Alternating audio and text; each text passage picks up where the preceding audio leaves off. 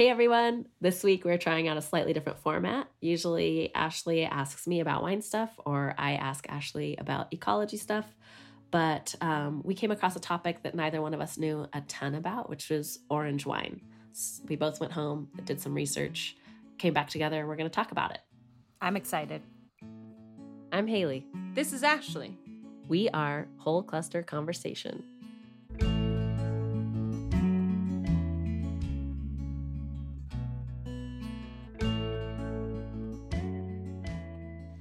So, Ash, what'd you find out? What is orange wine? Actually, that's the first thing I Googled. What is orange wine? What makes orange wine orange was actually literally what I put into Google. and I loved that the first thing that came up was it's not actually made from oranges. Apparently, that is a thing that people think. Um, so for my um, rabbit hole of Googling and research, I got really excited about um, learning about the history of orange wine and the regions it came from.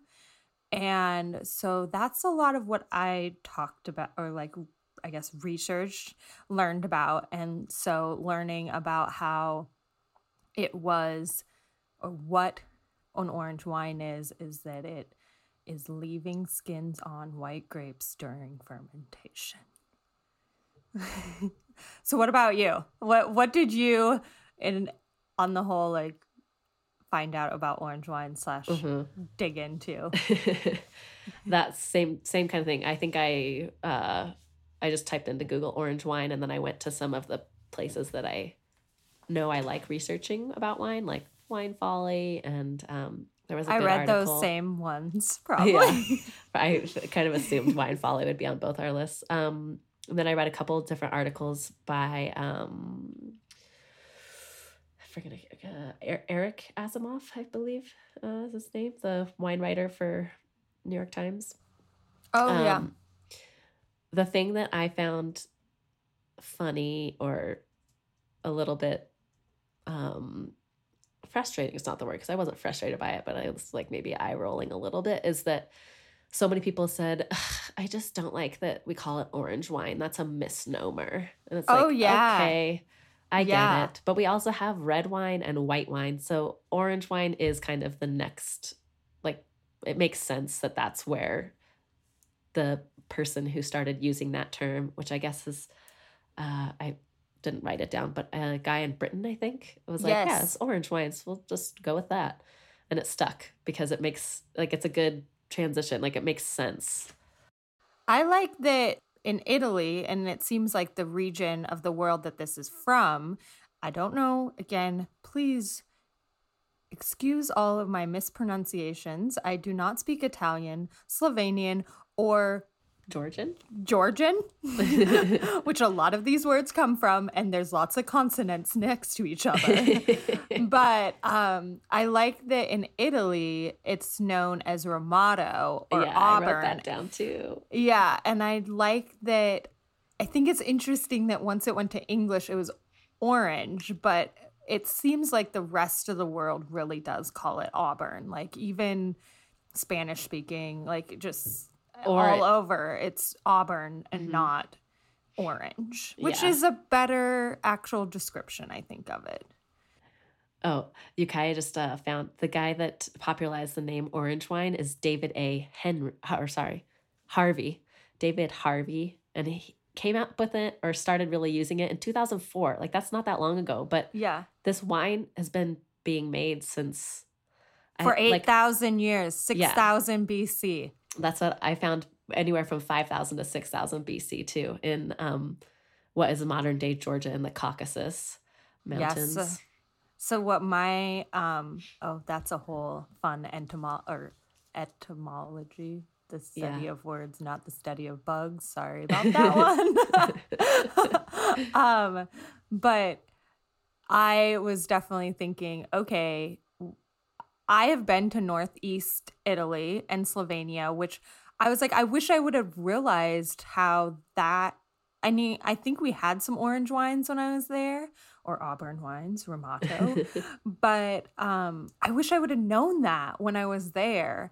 And then I was thinking, so when are we going to Georgia now? Yes.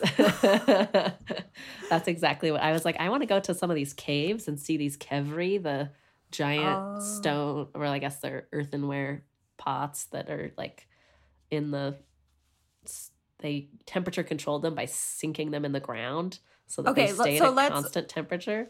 Yeah, so let's ta- let's take a step back and for the the listener if they don't know. Yes. At least what I found out was so again, this is some of the first winemaking um and it was saying the oldest grape variety, the Georgian, I have no clue how to say this word. R K A T S I T E L I Katsiteli. Yeah, I don't know. I'm sorry. But the or- oldest grape varieties. And oh. then, as Haley was saying, um, in Georgia, they use, they bury these essentially kind of like clay pots. Um, what were they called? Kevri. Is that how we're pronouncing it? That's the pronunciation I found. Okay, which are I I I saw somewhere that they are described as yearns. So they're sometimes urns. Urns. urns. Um, they're yearning to be full of wine. um, so I that yeah, and now they're usually made of I don't know how to say any of these words. Amphora. Amphora. Cement or stainless steel tanks are used now but they used to use these clay pots and bury them in the ground. And then that was kind of used to help temperature control it, um, like a cave cellar we do now. And mm-hmm. so that's kind of the old way. Did you find so some in, more? Yeah. In my research of this, what I decided, and this is not something that I saw written down, so I'm sure somebody is going to tell me, no, they're wrong. Uh, but a couple thousand years ago, depending on where you're looking, um, you know, 8,000 years ago, they didn't have like a, an easy way to necessarily press the juice away from the skins. So okay. the easier way to do it would to be just like mash everything up. Like Oh, that makes sense. Like I love Lucy style, like feet just mush, mush, mush, mush, and get everything all mushy and then you can try to take the solid stuff out, but you're obviously going to be left with a lot of solid stuff in the juice. So that's basically like red wine making right there. So if you're doing the same thing with white wine mm-hmm. and then you don't have cheesecloth or whatever modern day accoutrements we now use to get all the solids away from the liquid. Yeah. Then it makes like in my mind I was like this is of course this is what they were doing. Yeah, and that makes and this sense. is what ha- like until we got modern implements that's how they were making white wine it was just with the skins and seeds mm-hmm. or a mm-hmm. lot of skins and seeds yeah um, i was just thinking as you were talking about like what you would use as a strainer and it's like would you make like i'm thinking of a weaving grass basket or yeah. like some sort of like cloth like material that but it's going back 6000 bc like yeah, it's going to be a little different. So uh-huh. I thought that was really cool. And it's cool that people now use the terracotta and keep that tradition going. And yeah, there's a huge resurgence in that. Like, there's actually a company in Oregon that. Oh, really? Uh, you, Kyle, like this too, because you're pottery master. Like, their entire pottery business is making clay amphora for wine producers. Really? yeah.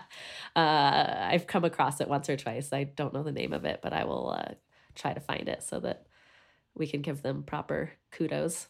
Interesting. So, one of the things I saw too was that it's a cistern shaped clay vessel or a, again, Q V E R V R I. I'm sorry for, I just have no clue how to say these words.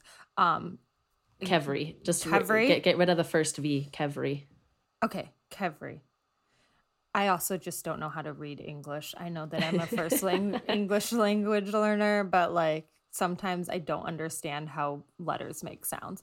Um, but what I thought it was interesting is one thing I was reading said that they lined it with molten beeswax and then Yeah. they buried it into the ground. So my question to you, Haley, and maybe you don't have a clue the answer, but you're a can make one up. winemaker, so you're you're gonna have a better guess than me. What's up with the molten beeswax and what why? Where? I do know this answer. yes. You're looking making me look so good, Ash. um, so back in the day, or even modern day, um, the amphora, sometimes they're not 100% like liquid tight. Uh, so it's okay to have some of the Oh. liquids soak into the clay, but obviously you want to keep most of it inside the vessel. So um, whether it's cracks uh, that are just kind of sealed in, Mhm. or you're like, oh, it's not, for some reason this whole batch of clay didn't quite fire correctly, and so we're getting a lot of seeping that's coming through, Yeah. and we want to keep our wine inside. Um, so yeah, that would be one of the reasons to line it with beeswax.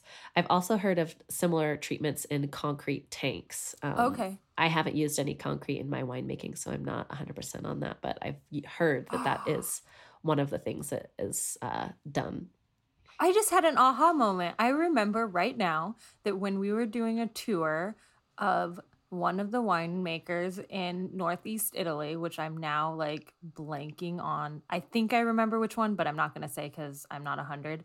But they totally had concrete tanks. Uh-huh. And I was like, this is crazy. But this is probably because, again, this is the region of the world that it comes from is the Alto Adige Udinine, whatever, however you say that. Friuli, Yeah. Friuli, Venezia, Giulia.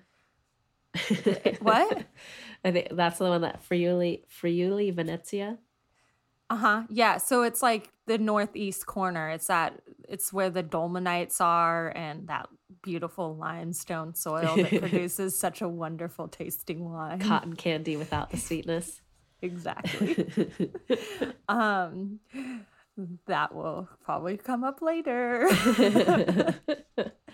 the other thing I thought was interesting in um do you think that well, so they talked about how they would seal those vessels and then use them for like sometimes it would be years before they would open them up and drink them. I saw 50 years. Oh, dang, I didn't see that much. That's It said, I read something that said sometimes bury for 50 years, and I put a giant question mark and explanation point of like, what?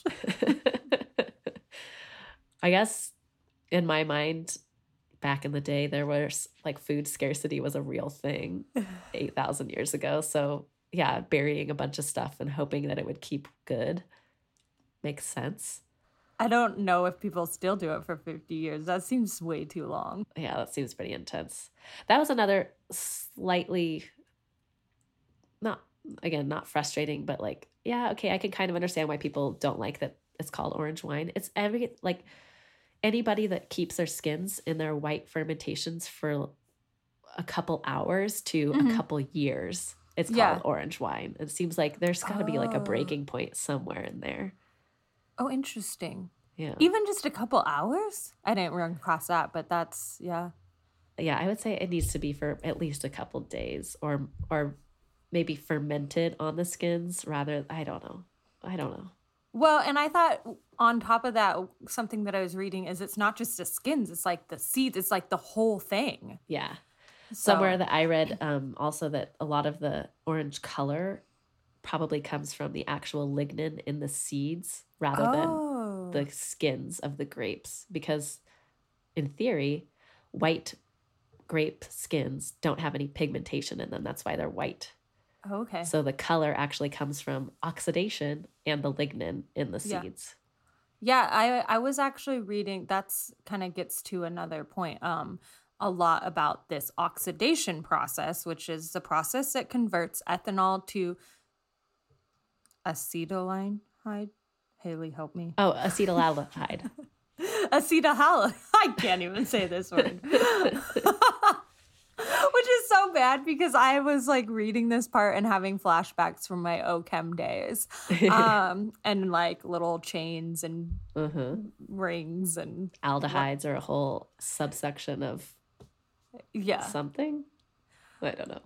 So it's more likely to go under this undergo this process than any other wines. And then uh, what I was reading was saying that this oxidation process is what produces that sour, nutty, yeasty flavor and aromas in the orange wines. So yeah. Is oxidation like that still happens in other wines, correct? Correct.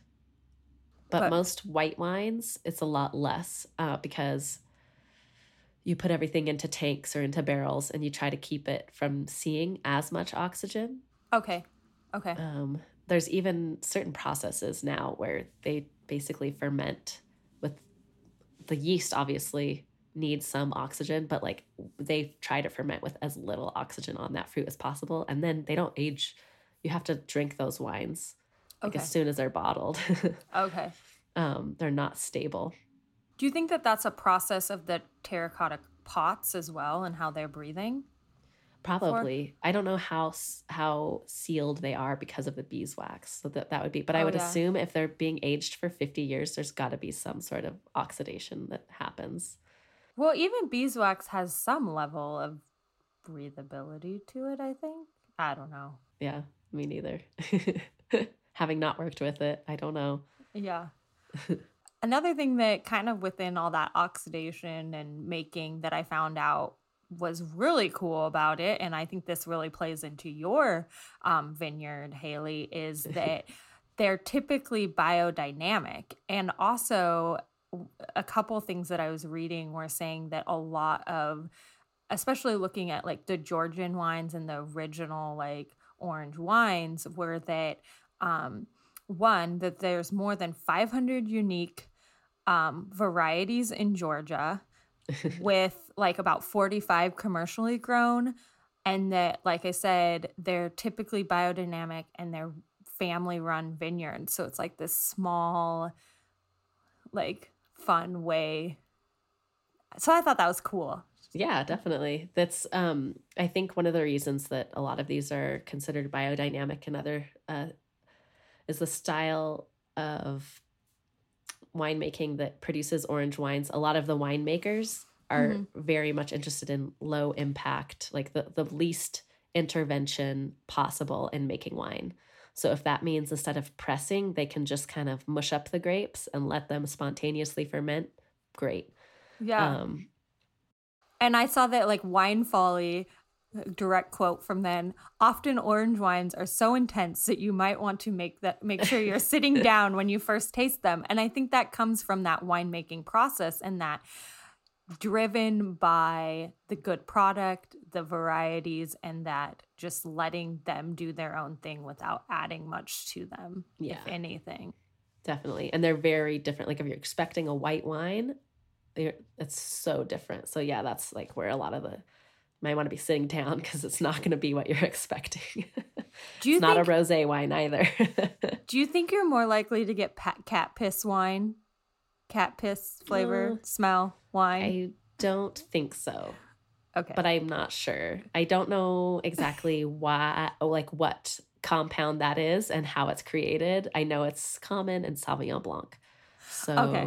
Okay. I would have to look into how that is developed.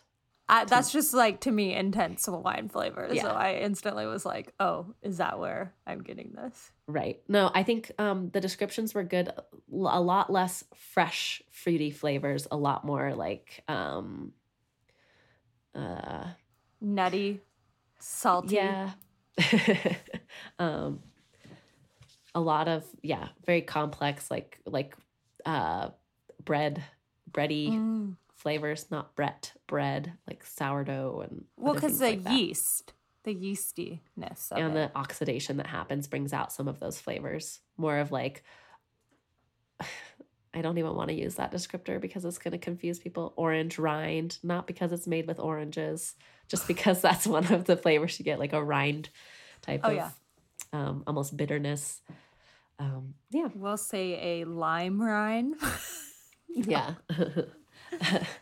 so in your research did you come across any that any wines that you were like i'm gonna buy that and try it or any like uh thing that you're totally drawn to like that Um, well, I think because I definitely went into the rabbit hole of kind of the regions and the type and kind of the funkiness of it. I didn't get into like I saw a couple things that had recommendations, but they were all Georgian to me. um but there was i i like the different types um they talked about the different varietals of wine grapes typically being pinot gris um and then ribolla Grauella. oh my gosh i'm so sorry Grauella. ribolla gialla maybe that's how you say it and then like i said this georgian lots of consonants in it Rakaskikely, which is Arkatsatelli. Arkatsatelli. I like that. Um, sorry again for all the probably well most. We'd love missed. to hear any suggestions you guys have on these pronunciations. We're yeah. all ears. So for me, not particularly. Oh, I want to um like this particular brand person that made it, but I think some of those varietals I'm really interested in. And I know that I have had a Georgian wine before and kind of been like, well, okay. And now I'm like, oh, I want to try more Georgian wines. Like, this is fun. So I think that's kind of where I went. What about you, Haley? Did you find anything that you're intrigued by? Um, yeah, there were a couple that I thought, oh, that sounds really interesting, but um, they're obviously it's hard to get a lot of foreign wines here. Um, mm-hmm. I did find a particular retailer that focuses on organic and low um, uh, intervention winemaking. I think it was called like the Natural Wine Club. Oh. And they have a whole subsection of just orange wines. So I thought, oh, well, that would be an interesting place to go and get a couple. There's somebody yeah. here locally that makes orange wine, Jed at Split Rail, and mm-hmm. um, I've had that before. It's a very like, yeah, it's a fun, totally different experience to have wine wise. Yeah. Um, yeah. There's just, I mean, I feel like once you kind of start looking and you know what an orange wine is, you st- start to yeah. see them more and more. yeah, I know a couple of different wine shops in Portland, um, wine tasting places collectives of sorts will have you know a little section usually of a few orange wines. And i have a really good friend that I actually texted her because in my google searches i have heard her say my favorite wine is a salty orange wine. And so i was like i definitely googled what makes an orange wine salty? And then i found nothing. And i was like is this even a good way to describe wine? So i checked with her and she's like maybe it's more minerally which makes sense to me when yeah. reading all of this i but think you texted me that or maybe uh slack I, channeled it but i didn't respond sorry. No i just ask is salty a bad way to describe wine? I don't think it's a bad way to describe wine but i think it's pretty like I don't, yeah, I think minerally might be a better way because I don't think there's actually salt salt in it. So it's mm-hmm. it's a perception of something being yeah like a combination of like a drying factor, so a tannin and probably um, like a like grimy. A grimy. I don't know. That's probably not what you yeah, want to say either. But I'm just thinking of that like taste of uh, yeah. I don't know, minerally. So yeah. The other thing that I found in this little bit of research that I'm really interested in is um, some Slovenian wine. Uh, they said there's so an odd, another odd wine here too called Motnik, and it's made in a natural method, which I think is what a lot of people would say orange wine is made in, in yeah. barrels that are disinfected by smoking herbs like rosemary, bay leaves, and sage. Oh, interesting. Yeah. So that one is definitely like I'm like Google Motnik, find out where I can buy it. yeah. Well, I mean, I I visited Slovenia and like I want to go back there. The wines that I had again, I kind of went in there just like saying, "Oh, this place looks pretty." And it's on the Julian Alps and I didn't realize the wine stuff, but when we were there, we ran into a couple of different uh wineries and I wish I knew their names and I don't remember. Um But I just remember being so impressed. But also, again, back to that, like, I mean, and maybe it's just where I went, but Slovenia had this much feel of like fa- small family run, like, this is our craft. I felt like every, all the food and wine I drank was just like from love and from the forest and very like just I don't know of the earth, I guess. salty? Just Yeah. kidding. so I'm not shocked to hear that about Yeah. Slovenia. no, I'm excited to have more of their wines and try some more orange wines. Yeah. I don't know. Is there anything else? That's kind of mostly what I found, Haley. Um, me too. I think that my takeaway is maybe it's not the most perfect name, but I think it encompasses what the the wines are and it fits well into the paradigm of naming wines by color, red, white, rosé, orange. Or Didn't Auburn. bother me. Yeah, or Auburn. maybe we'll start a trend. Auburn wines. Yeah. Yeah. And again, I just love to, I think diving into it and learning how they're made makes it so much more exciting. I'm excited to toast some orange wines with you. Yeah. And to go to Georgia. Let's go to Georgia. And uh, I don't even know. I'm looking at a map. There's like one, two, three, four, five, six, seven, eight wine regions. If you have a favorite orange wine you think we need to try, let us know. We'll do our best to get our hands on some. Thanks for listening, everybody. Next week, I'm going to be talking to Ashley about what she does as an ecologist and Oh, dear Lord. um, her really cool job where she gets to meet people and help them build plans to build local ecology. So if you have questions about how to do that in our own niches, please write in at wholeclusterconversation at gmail.com. Thanks. Toodaloo. Thanks again for joining us for another episode of Whole Cluster Conversation. Music provided by Michael Johnson of Grand Falconer. Audio production provided by our friend Yukaya Bogle. Make sure to subscribe to our podcast wherever you like to listen. Ciao.